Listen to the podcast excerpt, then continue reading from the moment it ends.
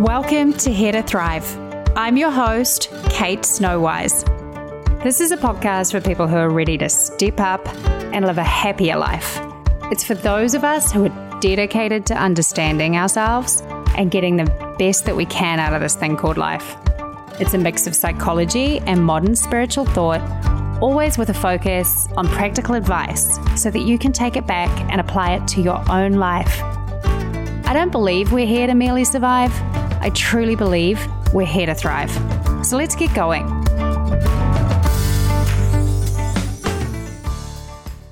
Welcome back. I'm your host, Kate Snowise. Welcome to 2017.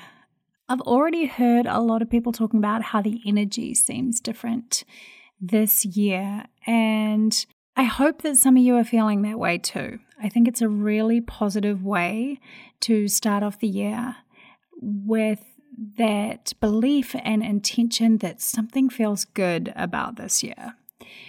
If you believe in numerology, and I know so little about it, like practically nothing, but I did hear on the street that it was the end of a nine year cycle, and apparently we are starting fresh in 2017. So bring it on. January is the time that I know many of us are thinking about what we want our year to look like. I have got a freebie running at the moment called the Life Planning Kit for 2017. You can download that if you want to have a little look and get some sort of questions and prompts to help you start thinking about the life that you want. You can get that over at my website, www.thrive.how forward slash 2017. I'm an incredibly positive person, if you haven't already got that vibe from my podcast. But at the same time, I think it's sometimes important to look at the negative things in our lives or the things that are holding us back from getting what we truly want in life. And that's what I'm going to be addressing in this podcast today. There are a number of common habits that really do undermine our happiness. Now, I'm as guilty of these as most of us, so there's no judgment here. My intention is that this podcast will really help you perhaps just bring to awareness some of the things that you don't really want in your life or you want to get better control of moving into the new year. One of the questions I had in that life planning kit was what do you want less of in your life this year? And this podcast episode really drills in and focuses on that question. What do you want less of in your life this year? What it comes down to is that there is an opportunity cost for how we spend our time. And so many of these kind of unhelpful habits are the things that stop us from doing the good stuff, the habits that we know are useful and happiness supporting. So I have four little habits actually so little. I shouldn't under I shouldn't underestimate the power they can have in our lives, but I'm going to talk through them one by one and then run through some ideas or strategies that you can potentially implement this year if you think it's a habit that you want to get in better control of. So the first one, which I hear a lot in my coaching practice as well as with my friends and that is staying up way too late to watch just one more episode of their favorite TV program. The truth is, the way that we're watching TV in the last few years has changed. Now everything is on demand. Netflix, anyone? I have to admit, I literally just joined Netflix like a month ago. I, I didn't even realize what I was missing. But in a lot of ways, I'm incredibly grateful because I haven't formed any new addictions to shows that I don't really have the time for in my life. The problem is when you mindlessly press play on one more episode, you are saying yes to the TV and no to your sleep. Now, once every now and again, this probably isn't a big deal, but it's that you can easily turn this into a habit where you're going to bed later and later and watching more and more TV at night. If you think this is something that you would probably need to be honest with yourself, you'll know by hearing me talking about it. But how do you manage it? How do you get a grip and a rein on the TV binge watching? The greatest strategy here is to be really honest with yourself about what you think is acceptable in terms of TV watching and make yourself accountable to that. Now, it could be that you say, I'm going to watch one TV episode per night and stick with that. Or you might think that sounds really tough because you're coming down from five episodes a night.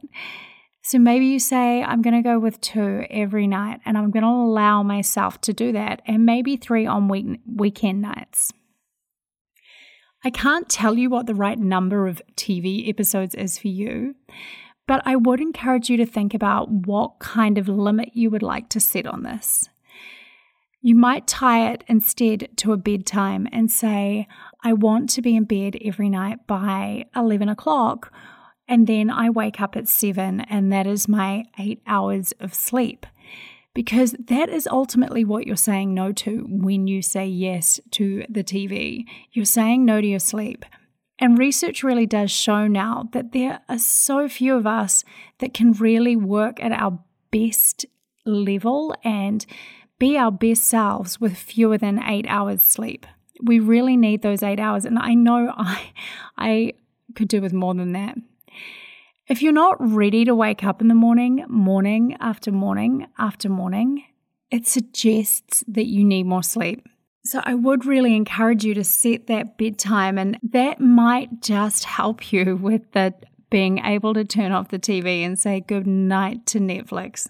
The accountability thing can be really useful too. So, if you have a boyfriend or a girlfriend, partner, husband, wife, it can be really useful to say to them, I want to be in bed every night by 11 o'clock, or I want to make sure that I'm only watching one Netflix episode per evening. Can you support me in doing that? Let's be honest, when you really don't want to hear it, you'll probably snap at them. But it can be really, really nice to have someone keeping you accountable to yourself.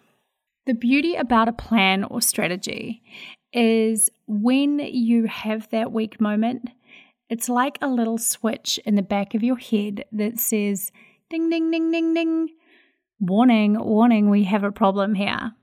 That is going to make all the difference. It's so much harder to keep watching through that than it is to not have any intention beforehand. So, this is really just about upping your conscious level of commitment and being more intentional about how you spend your time. The second habit that might be getting in the way of your happiness is mindlessly scrolling through social media. Oh my gosh, I'm so guilty of this. I really am. If you listen to my podcast at the start of January, you will have heard that reducing my time on social media is one of my aims slash strategies to help me really focus my energy into growth this year. I'd go so far to say that social media has to be the greatest time suck of the modern generation. If you're anything like me, I can pick up my phone with the intention of glancing at Facebook or Instagram and then be there 20 minutes later wondering what on earth I got stuck looking at. So be honest with yourself. Is social media an issue for you? And is it sucking up your time? If it is sucking up your time, where are you finding this most problematic? Is it that you're not getting all the work done you need to be getting done at work and you're ending up staying later during the day? Or is it that you're panicked every morning because you're always running late because you got sucked into looking at Facebook for half an hour? Or is it possibly that you're looking at it just before you go to bed at night when you really could be going to sleep a full half hour earlier had you not picked up your phone So identify what part of your day, or if it's all of them, be honest about that. But identify where this may be the biggest issue for you, and then put some strategies in place to help support you around that. So the strategies might be deleting some of the social media apps off your phone. It could be having a rule with yourself that you don't check social media until you are out of the house in the morning. Maybe you're allowed to pick up your phone on your morning commute, but until then, you have a deal with yourself that it is off limits. I know personally that checking social media too much in the morning totally stresses me out because I do become a bit of a panic monkey when I feel like I'm running late. So if I'm behind the eight ball, I can often map that back to having wasted too much of my morning sucked into social media. Be honest with yourself. Are you undermining your happiness because you're not spending your time wisely and it's causing you to feel that time pressure in other parts of your day? If you feel like you're distracted during your work hours, maybe you work from home like I do. It's not a problem for me at all when I work from home, I have to admit. But if it is something that you find yourself getting distracted with during the day, there is an like an application or a, an extension, I think you call it on a desktop, not tech savvy, clearly, where you can like block your newsfeed on Facebook. So you can still use the other parts of Facebook, but you don't get this constant stream of things popping up and distracting you. Don't know what it's called. Like I said, don't personally have the need for it, but I'm sure if you Google search that, you'll be able to find something to support you. Finally, if it's an at night thing, don't take your phone into the bedroom. If you've got the little excuse going on in your head that it is your alarm clock, go and buy an alarm clock. I dare you. Get an old school one so that you don't have to have your phone in the room and then leave it charging out in the kitchen or something of the like. You can find strategies around it if you're dedicated to getting your time back. The third thing that could be getting in your way or undermining your ability to be as happy as you could be is that winding down every single night with a glass of wine. Now, I hear you, you red wine drinkers out there who have latched onto the literature saying that the antioxidant levels in red wine are good for you. That's what I'm pretty sure that's what it is. What I would say is that our modern lives are a lot of crazy. I have to admit it. We jam so much in. They're chaotic, busy, and stressful. And far too many of us are living on the border of burning out completely. The thing is, when we are stressed out like that, we naturally look for ways to alleviate our stress and our pressure. The problem is, we often do this on autopilot. So we end up with things that might help in the short term alleviate that that feeling of stress or pressure, but in the long term, really do us no favors. Drinking is the one I see most commonly in my clients, and I know it's one I'm prone to too. I have a really stressful day and I crave a glass of wine. It's the type of thing I know will immediately help me relax. But the reality is, I know from my own experience that having a glass of wine, the next day I feel flatter. It also stops me from doing my other habits that support my happiness at night. So instead of meditating, indulging in some self care, having a nice long shower, or reading a book, I will sit down with a glass of wine and numb out so much for putting something in my well being tank. So rather than filling my tank back up with good habits, I'm kind of just numbing out when I have a glass of wine. Be honest with yourself if it's something that might be getting in the way of your own happiness too, and whether you might be using alcohol as kind of a maladaptive coping mechanism.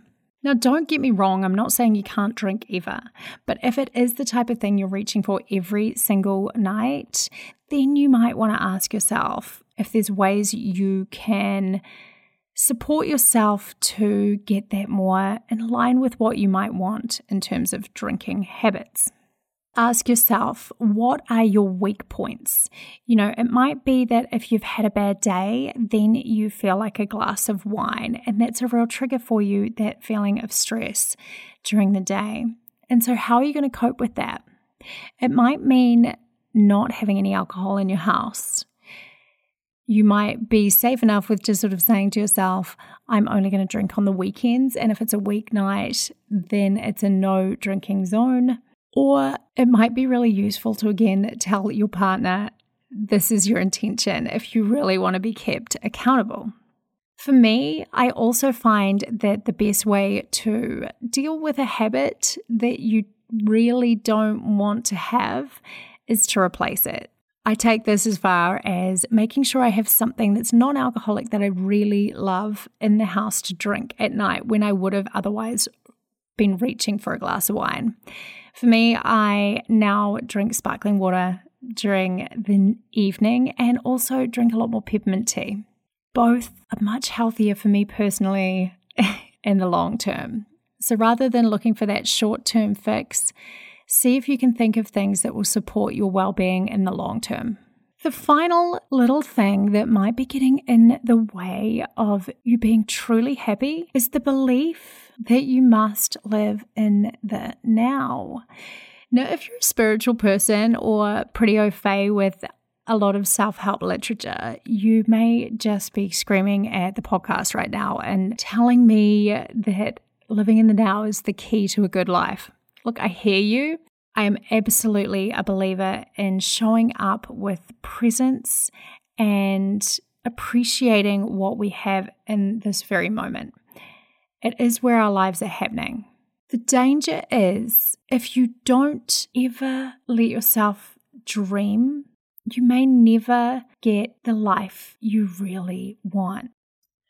So, I absolutely believe in living in the now, but at the same time, build in some space in there to allow yourself to think big, to dream about your future vision, and recognize that although your life is happening now, it is bigger than this very moment. The quote that is commonly attributed to Bill Gates that I think really best illustrates this point, if you're still struggling to hear me on this one, most people overestimate what they can do in one year and underestimate what they can do in 10 years. Just think about that for a second. When you talk to people about big, audacious goals, they often say that's completely unrealistic or that would take way too much work. But at the same time, those are the people that often think they can achieve a whole heap in one year. I'd encourage you to take a little bit of a long term view on your life and allow yourself to have those big dreams. You don't have to achieve everything in one year. My concern with living completely in the now is that some people may forget to dream. So just don't forget to dream. We're most alive when we're challenging ourselves and stepping just outside our comfort zones.